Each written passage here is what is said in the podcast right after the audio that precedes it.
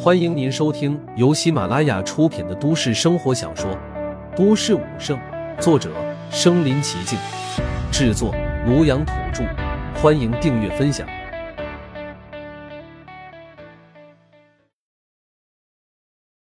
第两百一十八集，黑石的打算。三十七环的天元金丹。一边说着，这位人族的大能声音和身体都在剧烈的颤抖着。这可是人族从来都没有出现过的事情啊！一股无比的震撼，让他这种超强的人族大能都感觉到有些难以抑制自己激动的情绪。到达了这个境界，几乎已经探究到了宇宙的终极秘密，可以掌控宇宙之中的特殊能量。这层光圈出现之后，再次开始疯狂的吸收的能量，让刚刚爆炸过后的金丹再次凝聚起来。然后我开始疯狂的变换着形态。过了一阵之后。又是一声剧烈的爆响，无比恐怖的光圈直接朝着地面上切割了下去，切割力较之于之前的光圈变得更加的强大。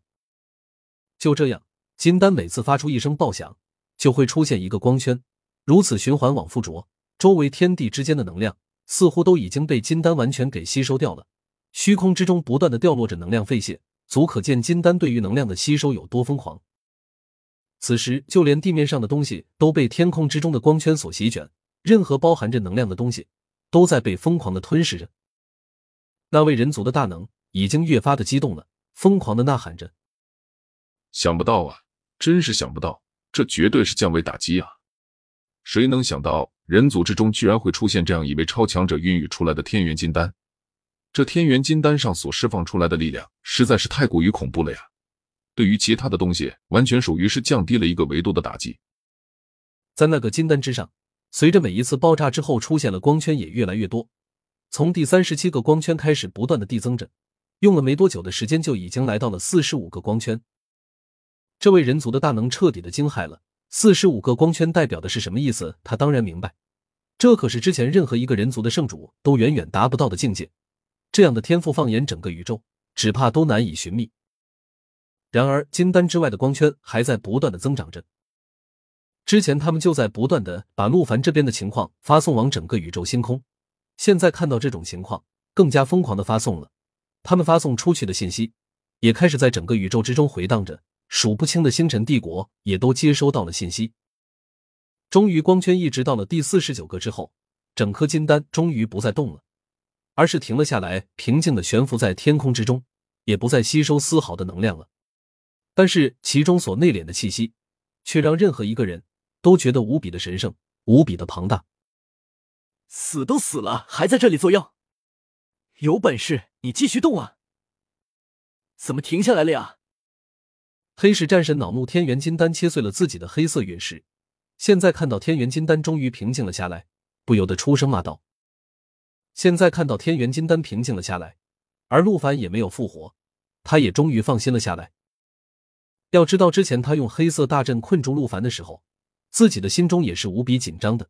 毕竟陆凡可是人族的圣主，实力强大无比。如果他能够从自己的黑色大阵中出来的话，那自己肯定会立刻被他杀死。身为人族的叛徒，他知道人族的每一个人都会恨不得吃自己的肉，喝自己的血。不过现在总算是可以放心了，金丹已经平息了下来，陆凡也并没有复活。他心中已经打定了主意。反正，在他看来，人族是万万抵抗不了妖兽一族的。自己现在先投靠妖族，等将来人族被妖族消灭的差不多的时候，自己再找一批新生儿建立一个全新的国度，自己自立为王。到时候有谁还记得自己曾经是人族的叛徒？他们只会记得自己是他们的帝王。想到这里，他的嘴角不由露出了一抹得意的笑容。到时候自己将会是那个国度至高无上的存在，所有人都会对自己顶礼膜拜。那是何等的荣光！而且身为战神，他的寿命可以达到数千年，但是他知道以自己的资质也不可能再往上提升了，自己永远不可能成为人族的圣主。既然如此，那不如索性去追求别的东西。而想要得到像圣主一样的崇拜，那自然就是做人们的帝王。现在帮助兽族消灭了人族的圣主，等于是给兽族立了天大的功劳。到时候兽族一定会支持自己建国的，而且没了圣主之后。又陨落了三位战帝，人族以后也将会被妖兽一族给一马平川，很快就会被彻底的消灭。看来自己距离完成目标已经没有多少距离了。想到这里，他的双眼之中不由闪烁着兴奋的光芒。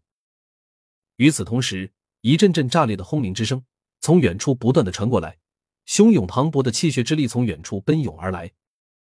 身为战神，黑石的感知能力自然远远的超过普通人，所以立刻就感觉到了。他转头朝着气血之力涌动而来的地方看了过去，直接那边密密麻麻的光团过来了，数不清的亮光。这些亮光组合在一起，形成了几个巨大的光球，看起来十分的璀璨耀眼，而且组合在一起所释放出来的气血之力也十分的强大。看了一眼之后，黑石却并没有觉得紧张，他已经看到了，那正是人族里面的强者正在往这边赶过来。显然，他们也都已经知道了这里发生的事情。所以都赶过来支援了。他看了一下，那光团之中所包含的人数大概有几百位之多。不过面对着如此多的人族的强者，他却并没有一脸慌张的样子。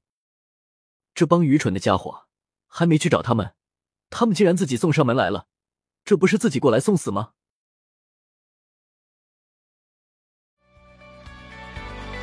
本集播放完了，点赞、评论、加订阅，继续收听下一集。